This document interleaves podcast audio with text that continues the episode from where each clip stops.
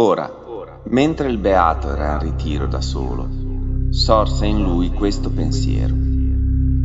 Questo sentiero, ossia i quattro fondamenti della consapevolezza, è un sentiero che va verso una sola direzione, verso la purificazione degli esseri, verso il superamento dell'afflizione e della mente, verso la scomparsa del dolore e del dispiacere, verso l'ottenimento del vero scopo, verso la liberazione e la realizzazione del. Whether one is listening to this in Myanmar or from outside the country, we know it is a very difficult time for those of us who hold the Golden Land and its people in our hearts. In trying times like these, we can all use a bit more care and compassion in our lives. So, on behalf of the team here at Insight Myanmar, I would like to say, in the traditional way Metta is offered, may you be free from physical discomfort. May you be free from mental discomfort. May you not meet dangers or enemies. May you live a peaceful and happy life. And may all beings be free and come out of suffering. And with that, let's move on to the show.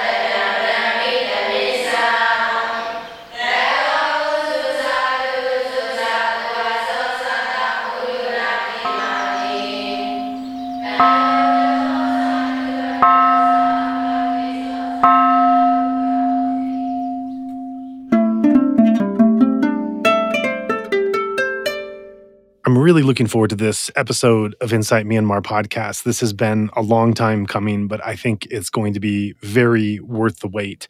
Uh, to give some background before we get into today's conversation, we're going to be talking about a 20th century Italian Buddhist monk uh, whose Pali name was U Lokanatha.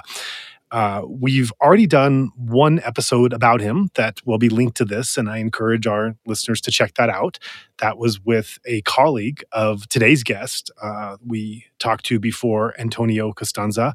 And today we're going to be continuing the conversation that we started. I should mention the conversation we had was before the Myanmar military coup. I think it might have been before the pandemic. And so we had meant to have these discussions earlier, but life and world events got in the way. So we're returning to them now. I'm very happy that we are. And we've had listeners uh, come back to us and ask where these next episodes are coming. They're really intrigued to listen. So I'm glad that we're able to get to this now. And I think our listeners will find this as fascinating as I do.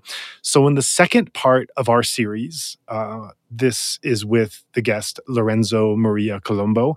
We are going to be going deeper into the biography and the story of his research and his team's research into U Lokanatha and learning more about him. And I'm incredibly excited for what follows and to be able to bring this amazing story to our wider audience. So, Lorenzo, we've been trying to connect for so long. I'm so happy that we're doing so now. Thank you for joining us. Thank you to you. Mm. So, let's kick off right away with learning more about uh, this great Italian monk, U Lokanatha. Let's get first to his early origins and childhood before he found Buddhism. Uh, can you tell us a bit about how he grew up, his family life, and then what initially got him attracted to the Dhamma? Yes, uh, well, we call him the first uh, Italian Buddhist monk, but uh, actually he was uh, American Italian because he was born in Cervinara, that is a quite small town in south, southern Italy. And uh, in uh, 18, uh, sorry, 86. But uh, when uh, he was um, very young, his parents went to America because there was an economic crisis much like today, and uh, many Italian, many southern Italians went uh, to to the America. Uh, so he grew up uh, in uh, New York, and uh, he went to went to school. He had an an opportunity of education or scholastic, scholastic education much more profound that what Italian boys will have at this time. at this time, and he became a chemist. A, um, he studied chemistry, and uh, uh, while he was studying uh, chemistry, he became uh, somewhat uh, dis- disaffectionate uh, with his um, religion because he was, of course, his parents were, were of course, Roman Roman Catholics, but he, he, said, "I, I." started. I don't like. I I find I found something missing in uh, in, um, in, in Catholicism. Uh, I, he said, "My religion started to become the religion of science." So it was uh, what, what we, would call uh, a positivist, uh, maybe. And but also positivist positivism is um, is uh, there is only materiality in positivism. No, is there is no no space for for the mind that is a, a, a natural component of the human being. So, long story short, uh, one time he was working in a, in a, a important uh, industry in uh, Cincinnati, uh, if I remember correctly, and uh, one of his colleagues uh, gave him a book. In this book, there was one of the early translation of the life of the Buddha of Asvaghosha, Asvaghosha and uh, the Dhammapada. And uh, according to the story, uh, you read the first line of the, of the Dhammapada. Mano pupanga mamaga mano setta mano maya. The mind is precede all things. all things are made of mind. And they had some some like of epiphany. Bam! This is my way, he said. Uh, he said, I was like uh, a man in, the de- in a desert uh, who is dying uh, with thirst, and then suddenly find a, a, a oasis, a, a, pool of fresh water, and drink uh, to the to the his herd heart content. And he so he began to read every book about Buddhism he could uh, put his hand on, but, but uh, in, of course, in America, there there was no through Buddhist culture. So one day he abandoned uh, completely his uh, his family, his work. he gave up everything and went to first India, then uh, uh Sri Lanka, and uh, finally in uh, in Burma, where is he was ordained in 19, 1925. Yeah, thank you for that that background, that biographical background of U Lokanatha. And as we're looking at his early origins, he comes from this Roman Catholic family. I think all of his yes uh, his, his, uh, most of the men in his family are priests actually so there's there's kind of a suggestion that maybe he should yeah uh, his his uh, his brother his, his brother became a bishop yes and uh, the other brother became uh, he, he, also became a, a scientist and was one of the scientists who um, discovered the, the radar technology. Oh wow. Yes. How unusual was it that someone um, uh, living his early life in a Catholic background and between New York and and Italy, mm-hmm. uh, is then has this interest in the Dhamma and the Buddhist teachings and Buddhism and becomes intrigued to learn more. How unusual is that, and why do you think? What do you think in Buddhism was calling out from uh, U Lokanatha. I think uh, Salvador. I think was his, uh, yes, his Italian name. His name, his name, uh, his actual name uh, as a lay, lay person was uh, Salvatore Natale. Salvatore means save, the savior, like like Jesus Christ, no. And Natale is Christmas because he was born on the the day after Christmas in the, the Saint Stephen Stephen holiday. So he gave him the name and uh, uh, yes, it's, it's, quite unusual. And um, I think that uh, uh, uh also when he was a child uh, or, or, or young boy, he, he had some. I don't know if I, I call what, what what we, we call. I think he had some tendencies toward some aspect of the Dharma. for example, when um, when he was um, a small boy, he found uh, um, a bird on on the on the roof of, of his house on, in New York, and he tried to to bring uh, to to his parents. Uh, well, can we uh, can we have it like like he was his pet, no? And uh, sadly, his his parents uh, were basically killed the bird and tried to eat the the, the animal and uh, he said, uh, I, I uh, the young Salvatore said, I caused the, the death of this animal, so I, I, have, I have to die too.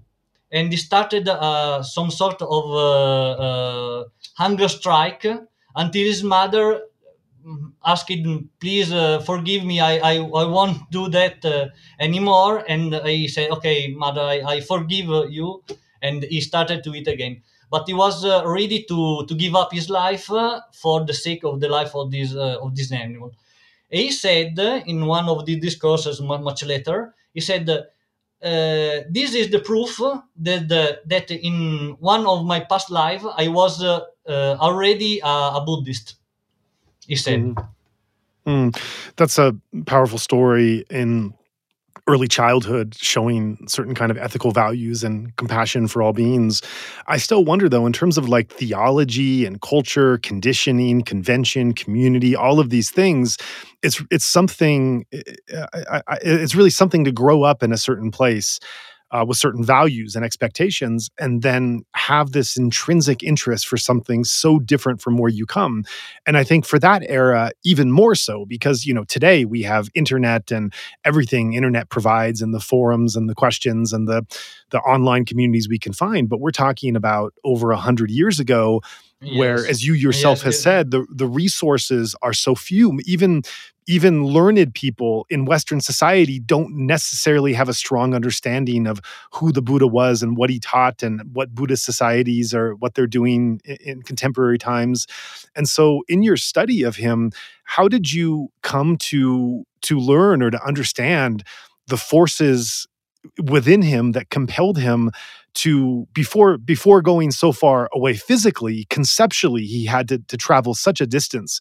So what propelled him to conceptually travel so far from the everything where he was raised? Okay i think uh, he, was feeling uh, what what in buddhism uh, they call uh, the samvega no the urgency. Uh, uh, if he felt using um, using expression typical of the, the Buddhist uh, culture, he felt the, the world, world was on fire.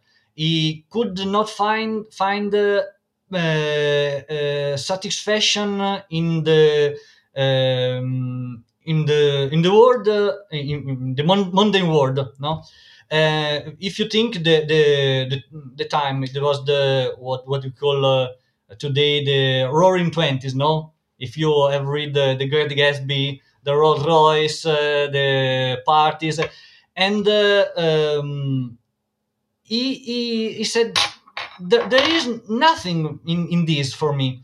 There is uh, there is only boring. Uh, there is no true satisfaction in in the sensual pleasure, in the in the riches, in in the the apparently happiness of this world. Uh, so I think he was already prepared to become a Buddhist before reading uh, the, the Buddhist books. For, for, for what is my impression. And uh, also, we, we, mm, we should uh, remember uh, that at, at, this time, um, it, it was in, in Italy, there was no, some, no trace of Buddhism only in the academic uh, uh, circles there were um, there were some uh, Buddhist scholar.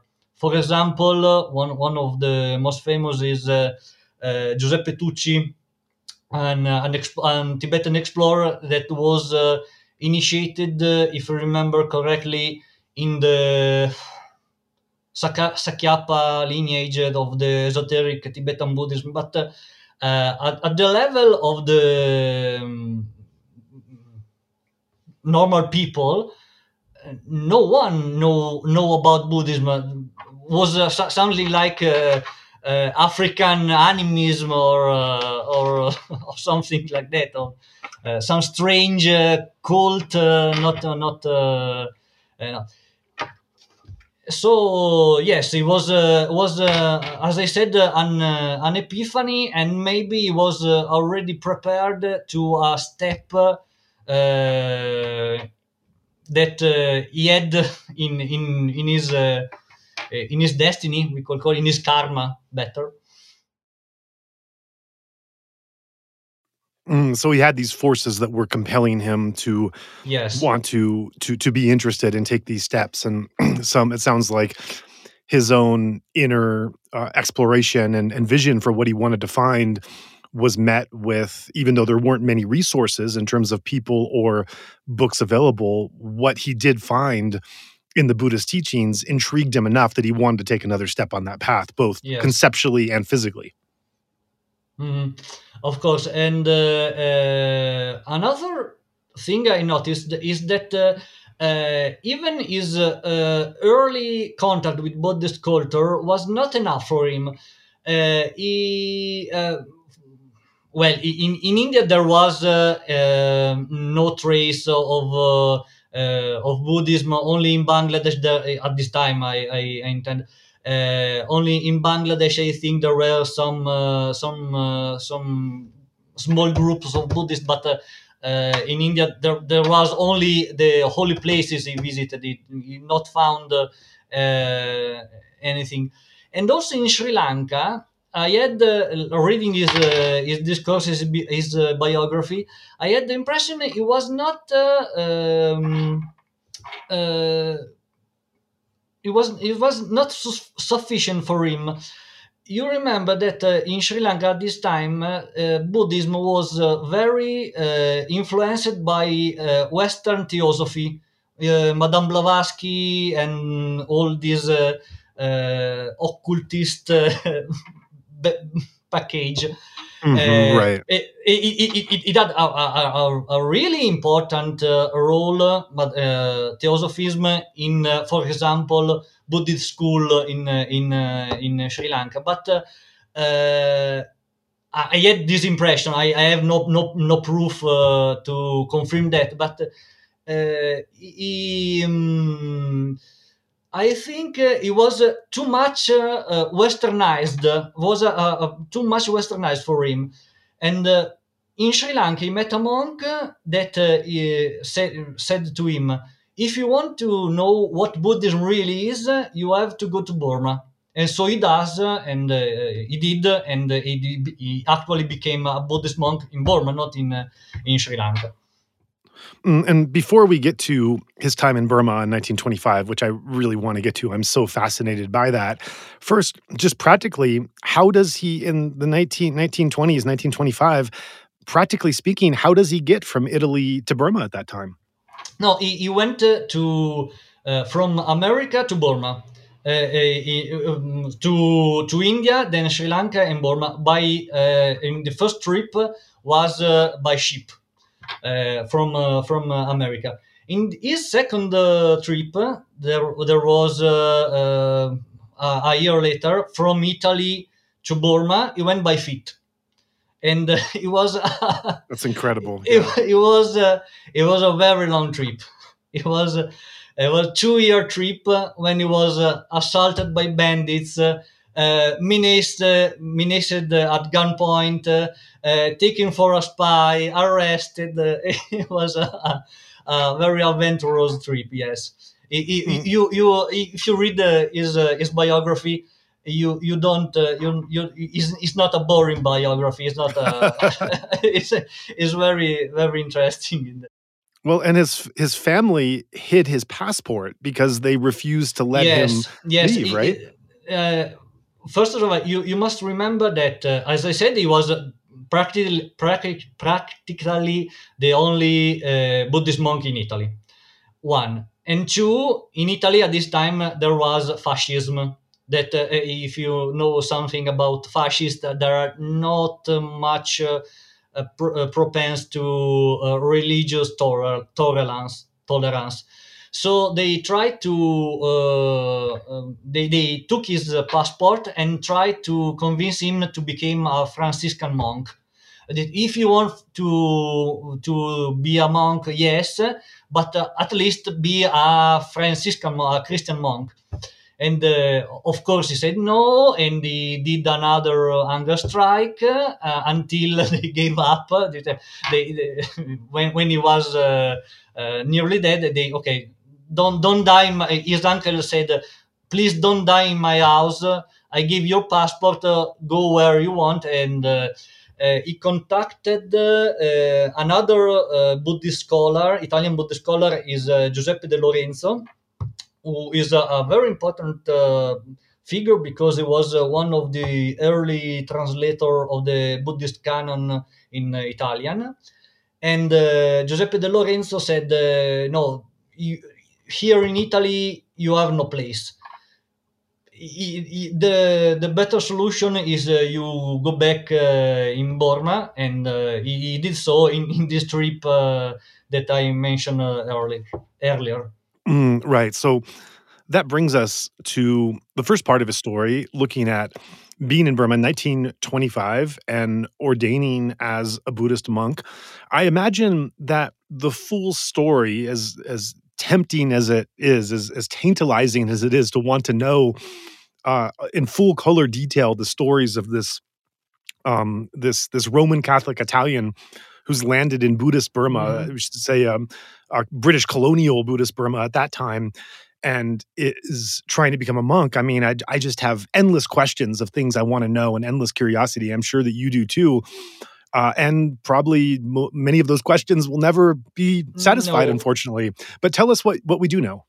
Because uh, he, uh, when he went uh, for the first time to Burma, he uh, um, stopped all contact with his family and uh, went into a radio radio silence. and and even after that, he um, practically spoke only only in, not not much about his uh, his uh, early uh, early stay in uh, in Burma.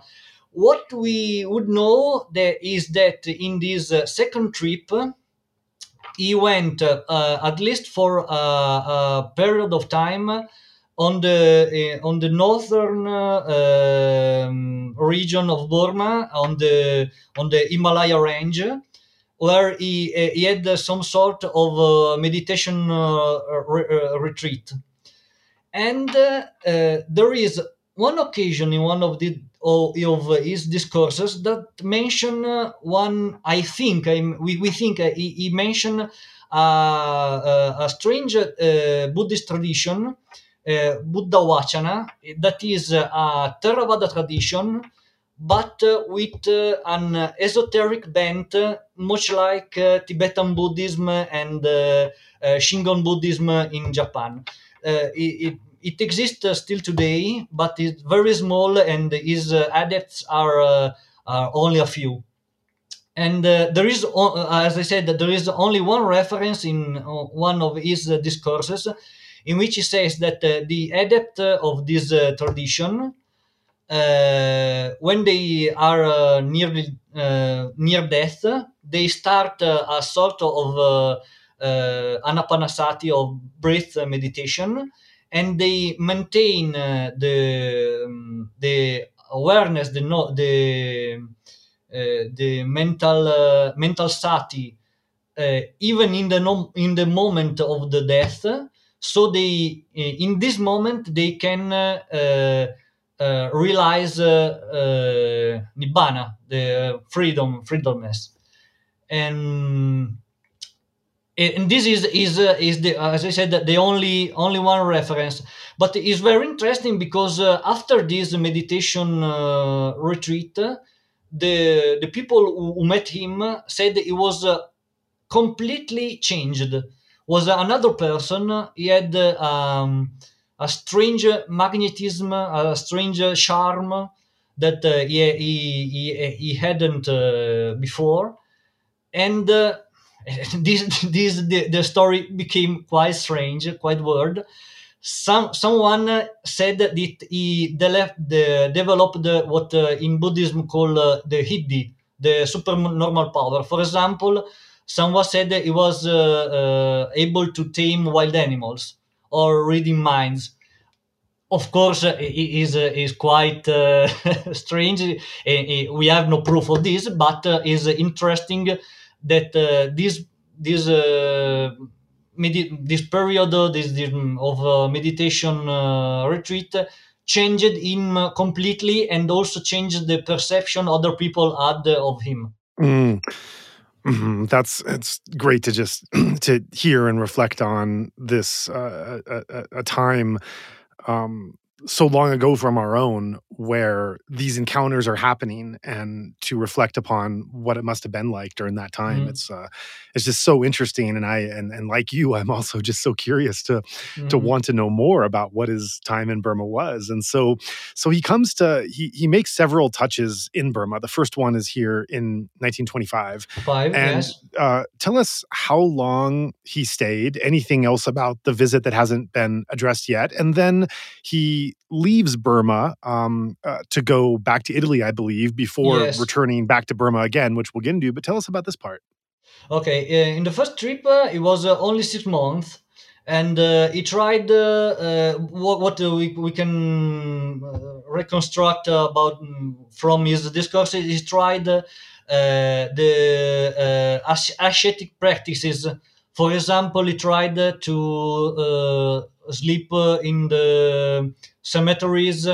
He tried to to never lie down uh, to sleep uh, on the sitting position, but I think it, was too early for too early from him for him to try this uh, time. So he became very sick. He developed uh, a strong sickness. So he's, uh, he, he had to turn, return to Italy in his his uncle house to to heal because he was uh, too ex- he was exerting himself too much in uh, in in his practice.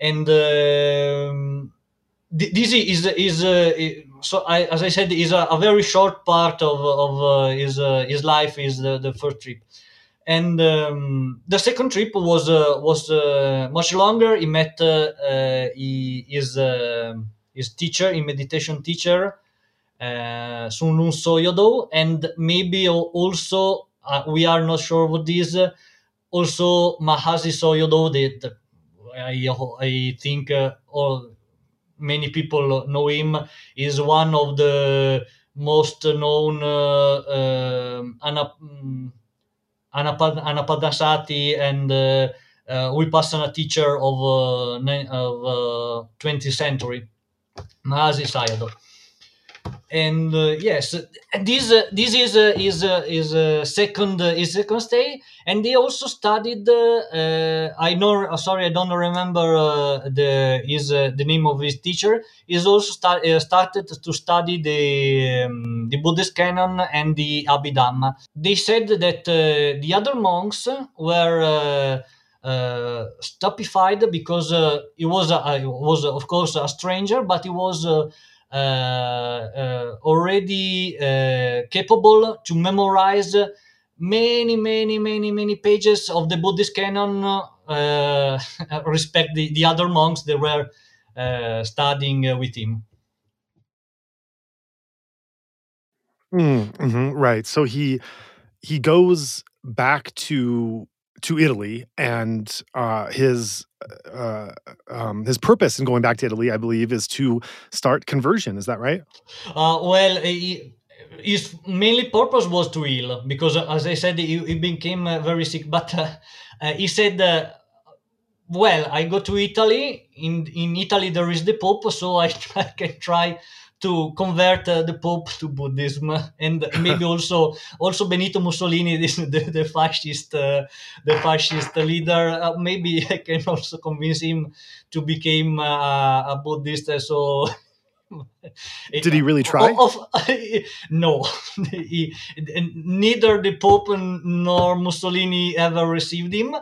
But uh, the, the intention was was this, yes. And who knows? Maybe if they, they receive him, the story will will be different. But uh, sadly, no, they, they they never received him and he tried uh, also uh, when when when uh, when he was again in Italy in, in the 50s he, he tried again to to went to Vatican City to convert the Pope but he also never never never received one of my dreams is to meet the Pope and give the Pope the book about Lokanatha. So maybe not not Lokanatha in person, but maybe my book will will arrive finally in the hand of the Pope. It's quite quite improbable, but. Uh, I hope that it is. I, I, can't help laugh, but laugh when I hear this because you think about the zeal and the eagerness of kind of the Westerner who sits his first uh, Vipassana course and is just filled with all of this transcendent wisdom and and I know I was and just everyone should do this you know this is the greatest mm-hmm. thing ever and yes. you know I just I crack up thinking that this he took it to an extreme you know he was so yeah. full of joy and excitement from the Buddha's message that he's like I've got to convert the pope I've got to convert Mussolini you know this is just it's unbelievable to uh to, one to what the the, the, the, the, I wrote the book with uh, a Buddhist monk that is uh, Venerable Metananda and I have have to to mention him because uh, he, he, was uh, uh, one of the author of the book. He he translated many of, of the discourses that you find in the book and uh, he, he said that, that probably uh, there was uh, some kind of vipassana upakilesa that is the the, imperfect the, the imperfection of insight that is when you are in the early stages of meditation there are many phenomena that uh, that happens. For example, you see lights, uh, you you hear the voices, eh? and one of the typical phenomenon is this uh, uh this uh, extraordinary zeal that became sometimes excessive. To, like for example, I will try to convert uh, all all the world to Buddhism.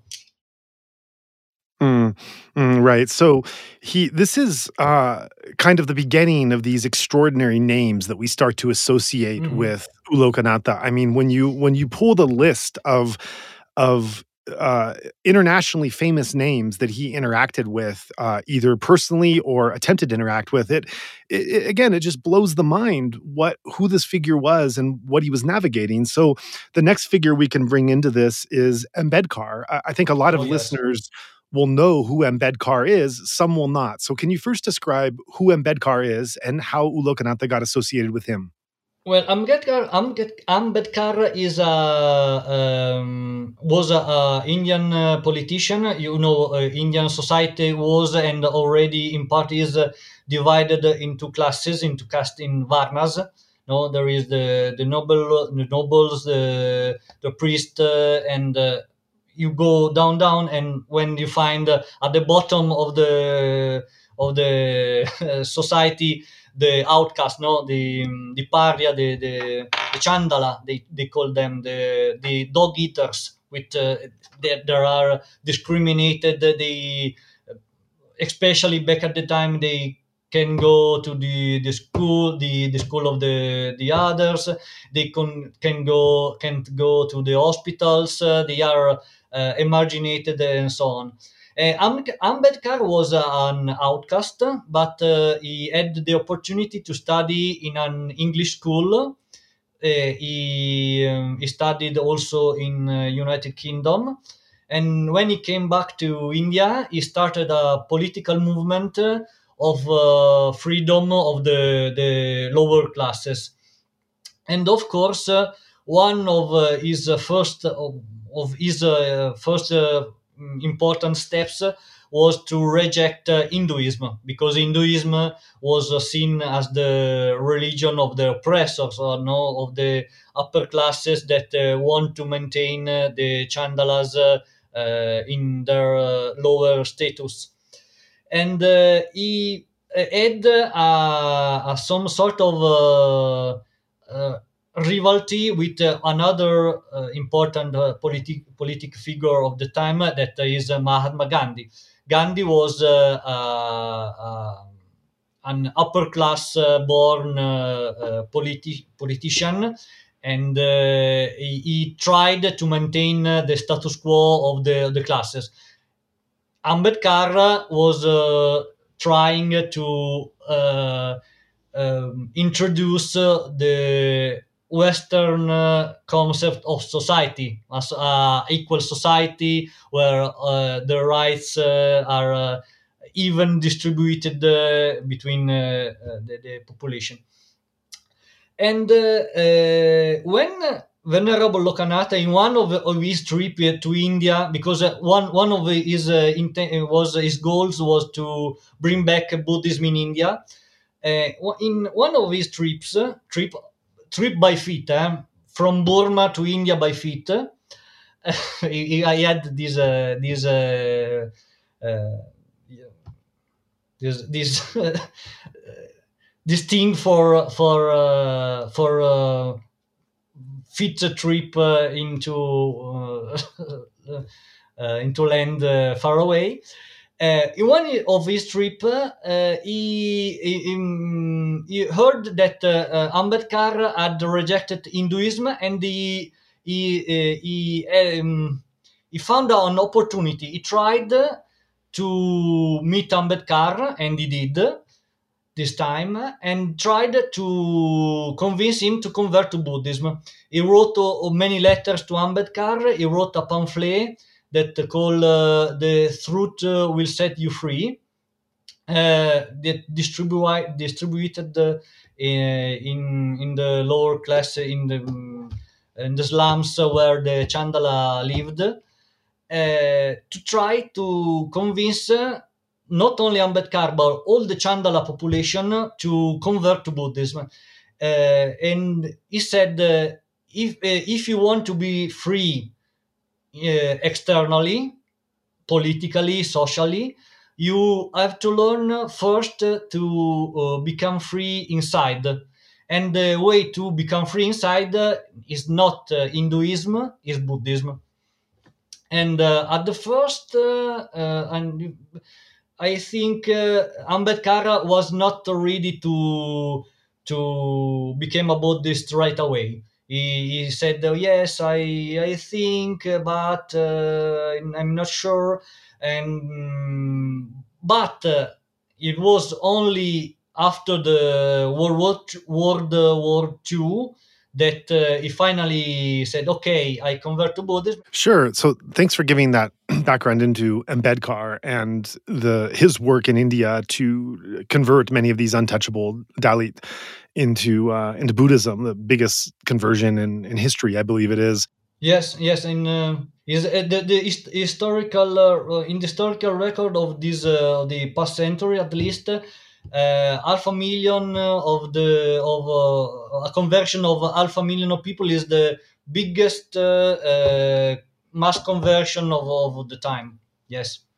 Mm, and what do we know of U relation with Ambedkar in this process?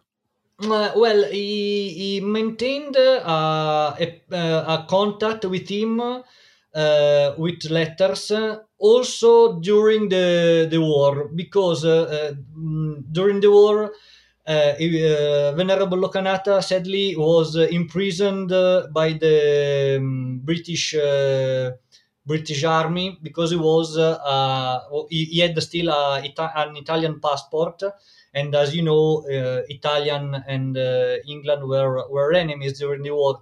So he was uh, he was uh, imprisoned in a con- con- concentration camp, and he had no opportunity to to meet uh, Ambedkar in person for for uh-huh. the years of the war, and even during his stay in this concentration camp, this is another another uh, bit of his life uh, that we, we know much about.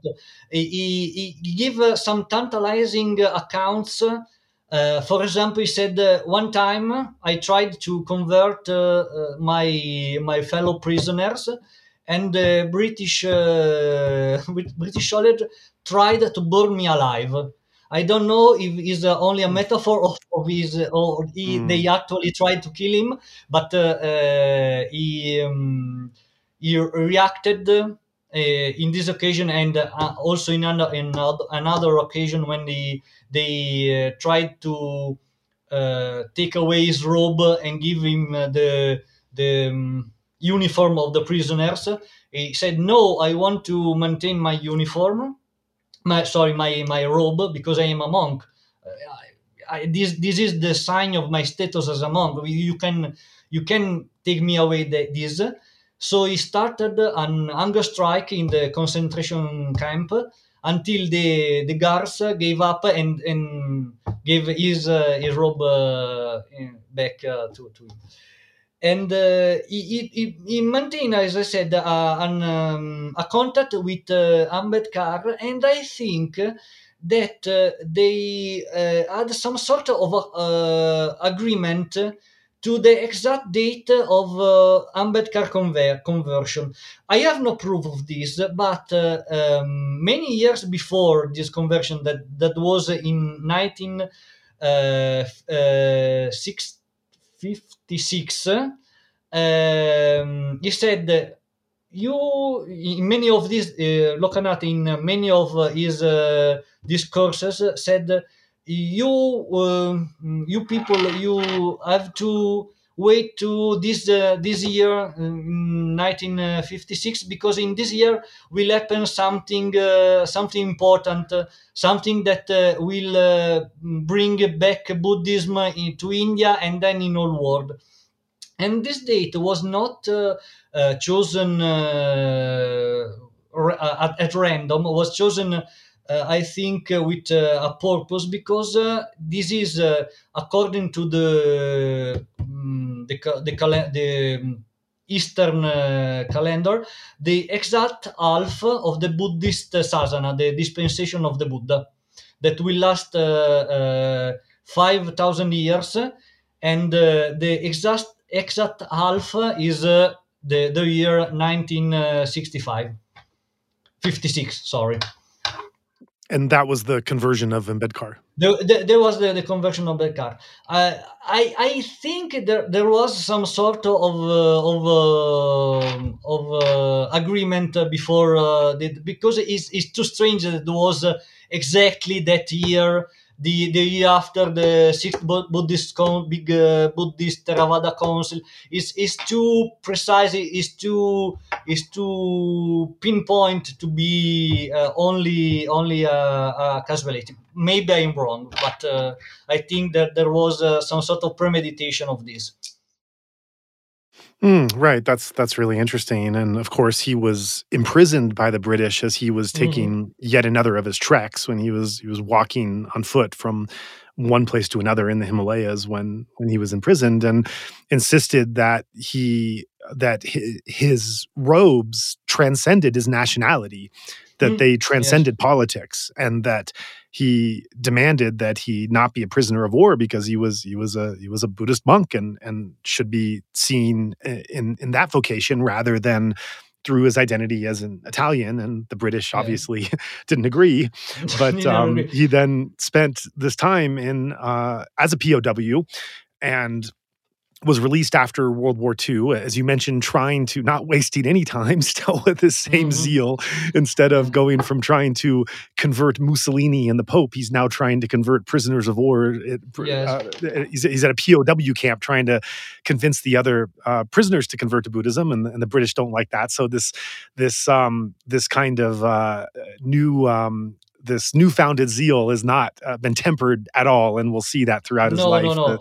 uh, he, he, during his stay in the um, the concentration camp, uh, he also tried uh, to. He wrote. A, he actually wrote a letter to Adolf Hitler, Mussolini, Churchill, and and uh, the other the um, Emperor Hirohito of Japan, and tried to convince them to stop the war and he, he, he, said uh, that uh, in one of his discourses he said that he has uh, perfect uh, uh, knowledge that uh, there there was no chance that this will happen.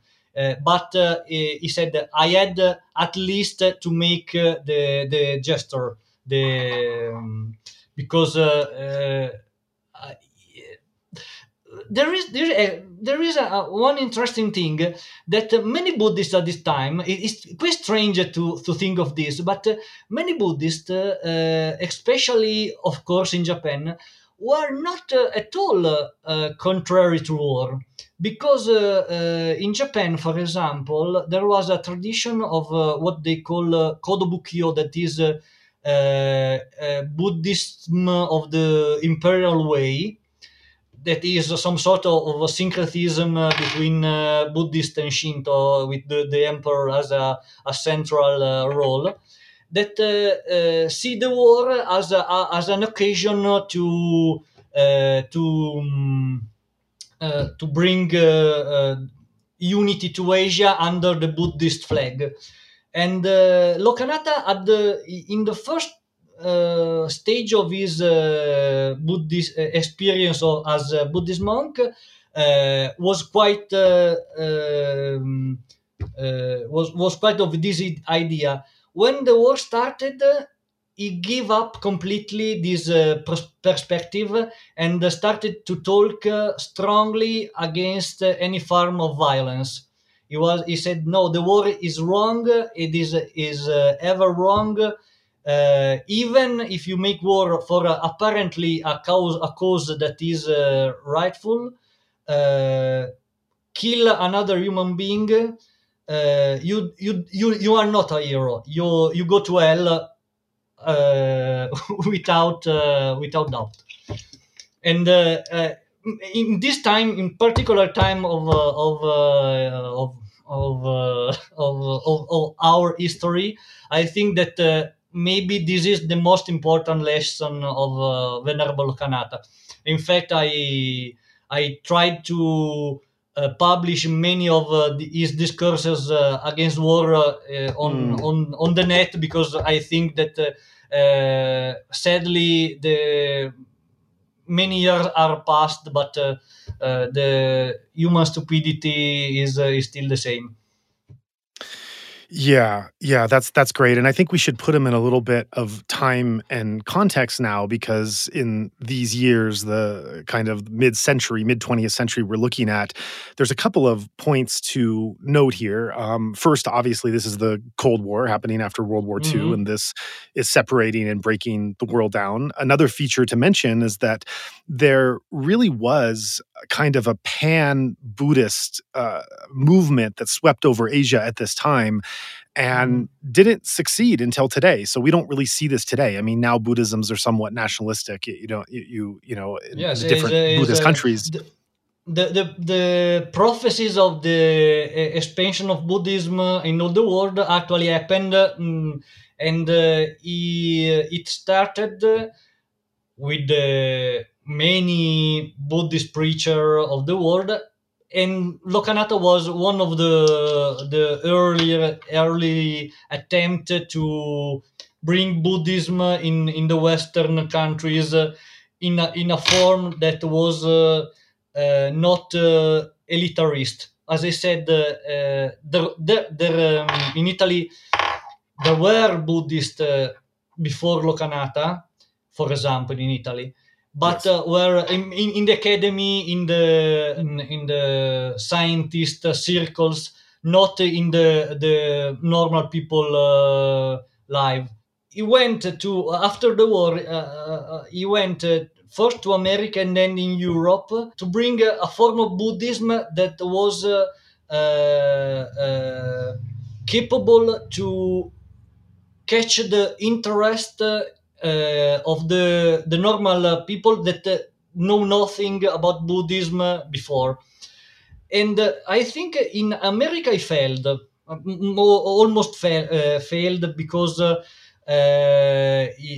in at the first time it was uh, seen uh, as uh, some sort of, of I don't know uh, trickster, uh, some sort of uh, con man, and was was not very well received. In Europe, he started some little groups of people, not not Buddhist, but people interested in Buddhism that still are living today. So he, he his his lineage continue even today. The, the, the lineage of Venerable Lokanatha that, that started back at that at the time. Mm, and we also have to place them in this period of nuclear nonproliferation. Yes. This becomes Akazi Mhm. takes up. And and it's very interesting because I mean, number one, we have to look at that this was a huge fear of this time. So it's not Mhm. like, you know, I think now if someone is concerned about nuclear nonproliferation, it's kind of a a um uh, more of a, a passion project or something that that they particularly have found a way to care about like environmentalism or you know whatever Mhm. else but at that time this this was a major fear of the world there there were television shows and movies and you know newspapers yes. that that were were predicting and fearing what could happen with nuclear bombs being dropped and so he and so what's so interesting is that in and of course you have the cuban missile crisis you have so many important events that are happening um, post world war ii that are just heightening those the doomsday clock and those fears and he steps in as a westerner who understands science who who understands geopolitical matters and Mhm. is using um, his understanding of the buddha's teaching and the dhamma to be able not just to speak about the importance of peace and overcoming this nuclear threat, but also even in the way that he talks about the splitting of atoms and his un- his technical understanding of science. He's using a Buddhist framework in his discourses to be able to to break down and understand um, both the science behind the nuclear threat as well as the need for global peace to prevent uh, global annihilation. Correct? Oh, correct. Uh, he said uh, one of his uh, uh, uh, is uh, Buddhism is a, a, a Buddhist bomb of love of metta, no? is uh, universal, universal.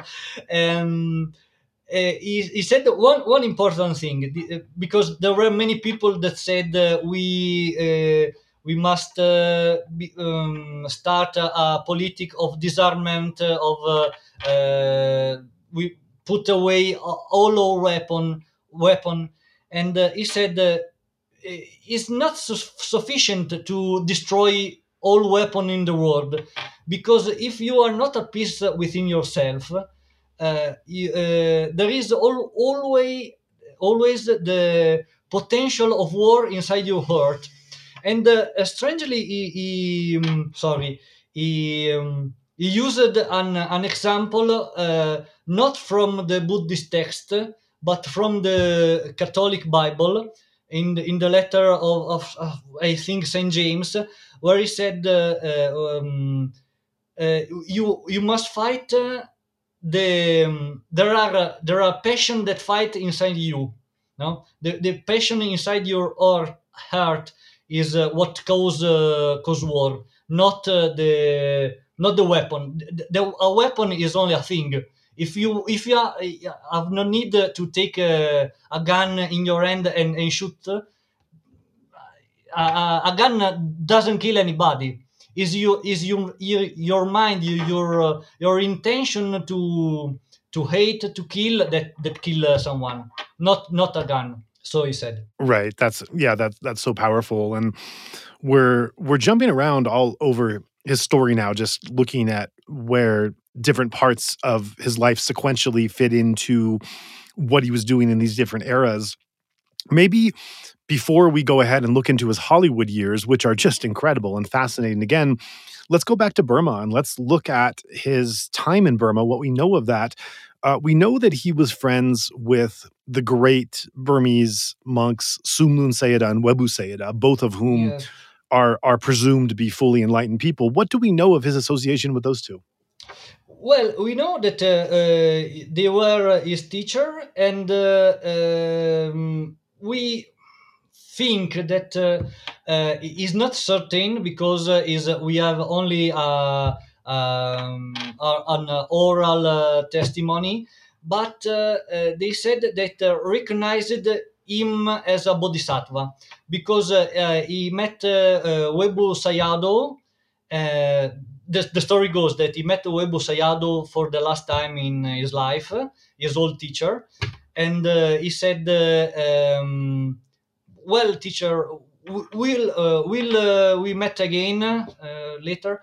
And apparently Webu Sayadaw said no because you you want to become a buddha you you you are you are you you, are, you have to stay here many uh, still many many times. I, I have no and i for myself. I have no no such uh, an ambition. So no we we will never met we met uh, again after after this life. And uh, this this is uh, i think an um, an important uh, if it's true is quite important because in theravada tradition there is not not much emphasis on the bodhisattva thing no uh, on the, the concept of, of become a Buddha and stay and stay here. You can you can reach enlightenment, but uh, your your uh, metta um, maintain you here in in this world because you want uh, to be able to um, to help other people and uh, he was also a, he was not uh, not an asian man he was a, a, an italian man he was a stranger uh, so being uh, being recognized as a bodhisattva is uh, I repeat, if if uh, it's true, is a important sign of the consideration uh, of the man at, at the time. Mm, right, and um, so concerning his meditation experience, we know that he did some meditating in the Himalayas. Uh, and I'm wondering what we know about what type of meditation he practiced, what technique, as well as if there were influences with Sun Lun and Webu. Not much, uh, because in his uh, discourses he speak very little about uh, meditation techniques. he was m- most concerned with uh, basic uh, moral uh, teaching like not violence. He was a, strong vegetarian you you know in Theravada tradition there is not much much emphasis on the the vegetarian diet, uh, but uh, he was a vegetarian. He said, uh, "No, you you must uh, you you shouldn't eat meat. Uh, you you shouldn't uh, be um, be kind with all animals and etc." And so, as I said, it didn't speak much about meditation. what we know is he he, um, he speak about uh, anapanasati. So maybe he was uh, was uh, following the the anapanasati vipassana tradition. Uh, sometime uh, he speak uh, about uh, kasina meditation. You know what what the, the um, meditation on the color disc uh, uh-huh. you, you you you have a, in front of you a color disc and you can and and he, speak about the meditation of the on the elements and the four uh, uh, on the four in in com- uh, um, the four Brahma Vihara, the Metta, Karuna, etc. He, he, he, he, don't speak much much about meditation, but I think he, he was practicing some something very similar to modern uh, vipassana meditation. I we are not sure, but uh, but I think is uh, this is uh, is most probable uh, hypothesis. Mm, right. And then in uh, looking at beyond the meditation, do we have any examples or accounts of some of the psychic powers he might have developed? Well, yes, it, it, very. Um, uh, um, for example, we have uh, an account uh, when uh, he was there was some jealousy in the monastery because he was a westerner and uh, was some kind of uh, dislike of him because of, he was not of Burma. So one one time, one of the other monks, uh, not much a Buddhist thing to do, he tried to hit him with with a, a stick when he was meditating, and according to the testimony, the, he um, he tried to eat many times, but uh, the the stick didn't hit him, or if he hit him, he it didn't uh, hurt him. Because uh, according to the tra- meditation tradition, when you are uh, in samadhi, in, in a profound samadhi, uh, in especially metta meditation uh, uh, samadhi with metta with uh, object of meditation you cannot be hurt. So apparently it was uh, some sort of uh, uh, invul- invulnerability during uh, at, at least during his, his meditation. And in another account and in this case we is is is only reference to psychic powers he was uh, was telling uh, the story about uh, his his experience when he was a boy with with the bird that I I, I mentioned earlier, and he said if at the time uh, uh, at the time I, I had not the uh, capability to read minds so uh, i could not possibly read the minds of, of, my parents when when they tried to kill when they they um, they, they took my bird and and tried to kill him. Uh, and uh, sadly we we cannot be sure if it was only joking or if, uh, for example maybe uh, we have only the tra- transcription of the discourses no so uh, if I said uh, I have uh, supernormal powers, for example, and I'm smiling, uh, I, I'm making uh, eye, eye winks because he is uh, is only is only a joke. if I, am serious, is is another thing. And um, the according to the Buddhist law, if you mention in public that you have supernormal power and you cannot prove him, uh, this uh, this um, this claim with in front of other other monks. you're out. You you you became uh, you became a lay person and you can uh, you you mm, you are disrobed and you can become uh, you, you can possibly become a monk again so uh, the the possi- there are two possibilities: or he was joking, as I said, or he was serious and he has the mean to prove this claim in front of other monks. Mm, right. Yeah, that's that's a, that's a lot to take in. Um, and uh, we know that he was he was connected both to Webu and Sunlun. We don't exactly know how the meditation was related, but I believe that I remember reading somewhere a while ago that he was actually the the connector. He was actually the one who introduced Webu to Sunlun. Is that correct? Uh, I don't I don't remember this part. Uh, it, yes, um, uh, honestly, I don't remember that. M- maybe there is something true in what you said, but, but I don't remember that. No. Mm, right. hmm So, if he was practicing his own meditation, and again, we have to put this in context, this is not a time when many people, uh, even monastics, are are actually doing meditation. It's not mm. not as common then as no. it was now. Mm. But to what degree was he encouraging other people to meditate, especially lay people? Or this was also the time that it was during this period, it was transitioning and moving from a kind of forest practice for a few monastics to these urban lay centers that the great monks like Mahasi would oversee and, and support and um, and carry on.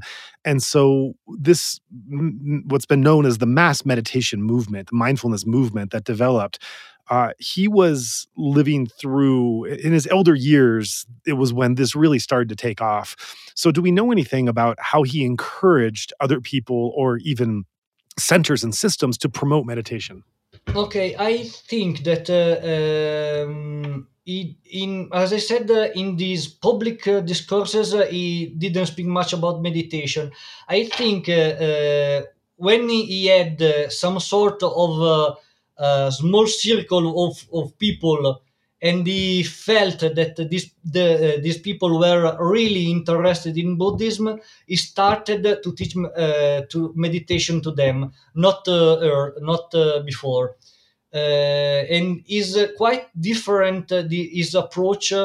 if we we look, for example, of the approach that is, is today, that you have an interest inter- interest in Buddhism, you go to the Buddhist monastery, to the uh, to the temple.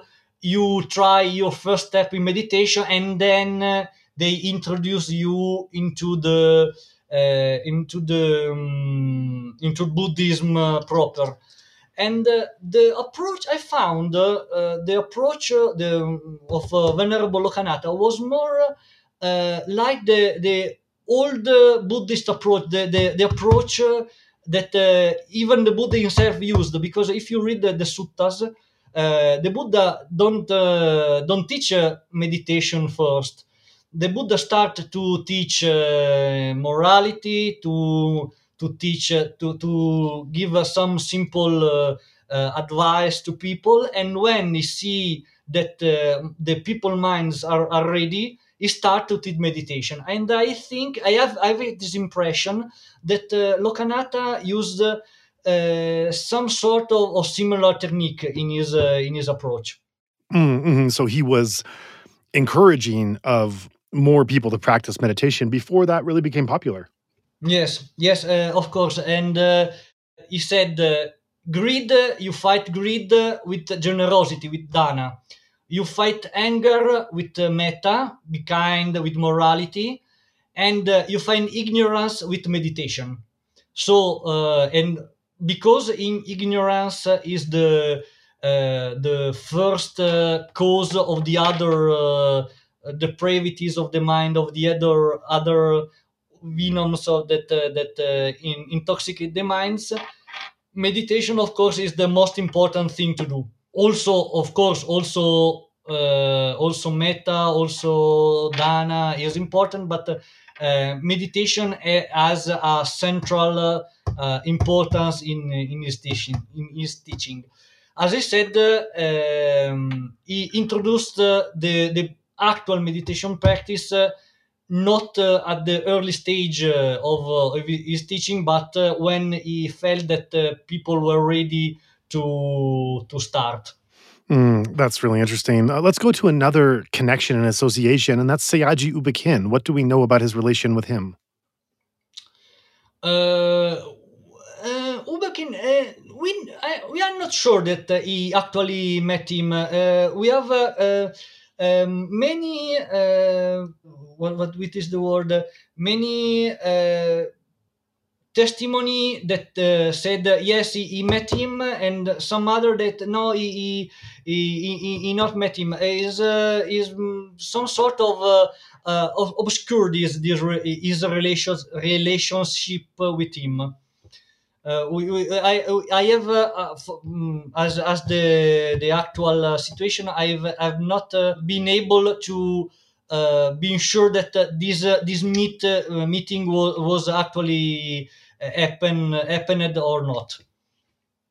Mm, right, and I remember we were going back and forth some time ago that I had read some source somewhere that he had given a Dhamma discourse in U Ba Khin's accountant general's office before IMC was formed, and had uh, uh, U Ba Khin would have different speakers come to take the precepts or to give a talk, and and that he was one of them, but we we couldn't track that down. I, I did ask that question to someone uh, familiar with IMC, and they said very likely that that would have been the case, but that was before their time as well. They couldn't confirm it, but said that very likely that that they they could see that happening. But um, that's another uh, another mystery that we have to uh, mm-hmm. that uh, that we don't know. We don't. Uh, uh, as a, a, biographer, I I have to um, to have a, a, document or a, or, a, or a, a, smoking gun to, to be sure to that this uh, this happened. It, it uh, probably there is uh, um, there is uh, the strong probability that that happened, but I have no no no means as as as today. Maybe in the future uh, there there was something something documents or or something like that that I have that give me the the possibility to, to confirm this but uh, as uh, as of today i i cannot uh, say that. Right. The other thing that you do go into in looking at U Ba Khin's student S.N. Goenka uh, and noticing that uh, the way that U Lokanatha would give these discourses, uh, talking about uh, um, kind of combining, intertwining the science and the Dhamma, the Buddhist teachings, that there's something reminiscent with the way that Goenka would go on to formulate his own speeches. So tell us the similarity you found and what do you think the relation could be? Well, uh, I, I have not much experience in uh, Goenka tradition. I, I I I follow a similar. Uh, I follow the Mahasi Sayadaw tradition that is quite similar. I, so I have not uh, much uh, much experience in the, in this.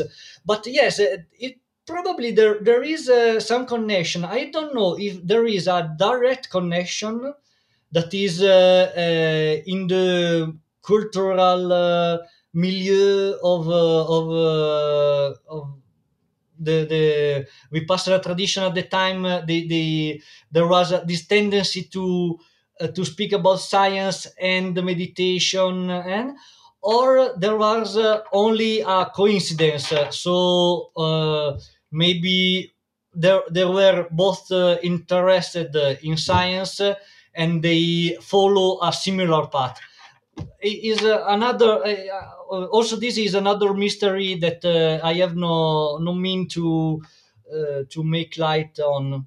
Sadly, it, it probably because uh, here in Italy we say that the apple never fall uh, uh, too much uh, distant from the tree that that uh-huh.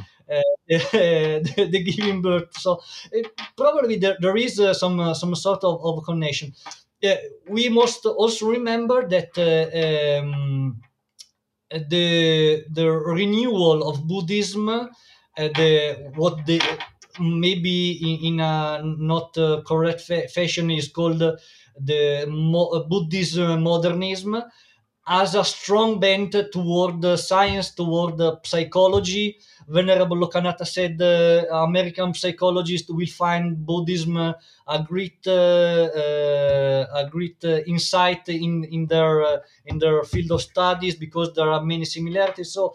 Um, I don't, in my personal uh, personal opinion, I don't think there was a um, a, a, a, um, a contact uh, between the two figures, but uh, a similar um, a similar tendency because there was uh, this was the um, the Weltanschauung, the worldview of Buddhism at the time. And in, in here in in the West uh, is uh, is maybe so also today there is a, a tendency to discard the aspect that uh, seem more connected with popular religion. For example, uh, you know the the relics of the Buddha, the uh, lighting the the candles in front of the statue of the Buddha, and uh, more on the psychological, uh, uh, scientific. Uh, experience experiential um, point of view of the, the meditation practice Mm, well said. Yeah, that's that that's that's certainly true. And we're also seeing U Lokanatha uh, having his his foot in both these fields, both these planes mm-hmm. of the the rational, the scientific, mind body, and that that's more the outward facing form, while also certainly uh, living a life and having experiences that are some of more the supernatural and mm-hmm. magical mm-hmm. elements that that usually aren't portrayed in in selling Buddhism, so to speak, or or encouraging people to come and take a course. Particular thing of uh, his life, I found apparently is a contrast. No, uh, is uh, he, he, is a positive. As I said uh, uh, at the beginning, he was a positivist that found a tradition that uh, of spirituality completely different from his experience of his social background, but he, he, found a way to um, live his his his experience in Buddhism not as a contrast with his past life as a, as a scientist or positivist, but uh, as an integration of his uh, of his uh, first first for the first part of his life. Mm, right. And let's you you mentioned as one of the features of a Buddhist life that is not so much this outward facing is relics. These are relics from a um, either from the Buddha himself or from one of the disciples or from an enlightened being that are believed to have a certain kind of purity. It's what the pagodas, uh, the the, the, or, mm. the origination of why pagodas exist in the Buddhist world is that they were merely uh, to house the and protect the relics. And there's a fascinating story about what are believed to be original Buddha relics that were were were given to uh, the president or the prime minister, the government of Sri Lanka. And then this is another association that U Lokanatha mm. has in going to Sri Lanka. So tell us first about those Buddha relics, why they're important, uh, how they came to Sri Lanka, and then U Lokanatha's uh, integration into that. Well, uh, yes, there were the, the relics of the the most important disciple of the Buddha, uh, that uh, is uh, Venerable uh, Sariputta and Venerable Moggallana, Shariputra and uh, Moggallana in, in, in, Sanskrit. And apparently, he was chosen he, with other monks to bring the, the relics back into in, in, into Sri Lanka. So this is another sign of uh, of uh, the consideration uh, of uh, of uh, of Venerable Kanata back at the time, because uh, of course being connected with a, a, a, historical moment like this means that you have a, a special special consideration in, in the Buddhist society and also in the Buddhist monastic hierarchy no? And uh, yes so in this was this occasion that uh, as i mentioned before uh, apparently he was prophesied his, uh, his status as a bodhisattva. So the mm, both thing goes uh, goes uh, on the on the same the same occasion. Mm, right and so tell us where U Lokanatha comes into the picture to first of all, I mean, to to meet the head of state of Sri Lanka. How does that even happen? And then there's a connection with Webu Sayadaw. Tell us that part of the story. Yeah, apparently the uh, the prime minister said uh, uh asked the Lokanatha if uh, there were still Arahant in the world. Uh, uh, this, this is a question that. I, I I heard many times in in, in Buddhist circles so, someone say no, there there are not. Uh, someone say yes, and uh, Lokanatha say yes, there is, and I can uh, organize a meeting with one of the of uh, of uh, of them with Winan Arahant, and he presented him uh, the, the, the venerable monk. Yes, uh, so this uh, I think is an important point, not only from the political point of view, but but also from the um, do- doctrinal point of view. Because uh, uh, if you said that uh, there are still Arahant uh, still alive today, you take a strong position in favor of a, a conception of uh, the cyclical cyclical uh, um, point of view of Buddhism. Because let me let me explain uh, they, they said that uh, uh, when the um, after the death of the Buddha, the Dharma will decline, and the first thing to disappear were realization as a Arahant, then uh, realization as an uh, anagami, then realization as a sakadagami, and then realization as a, as a sotapanna.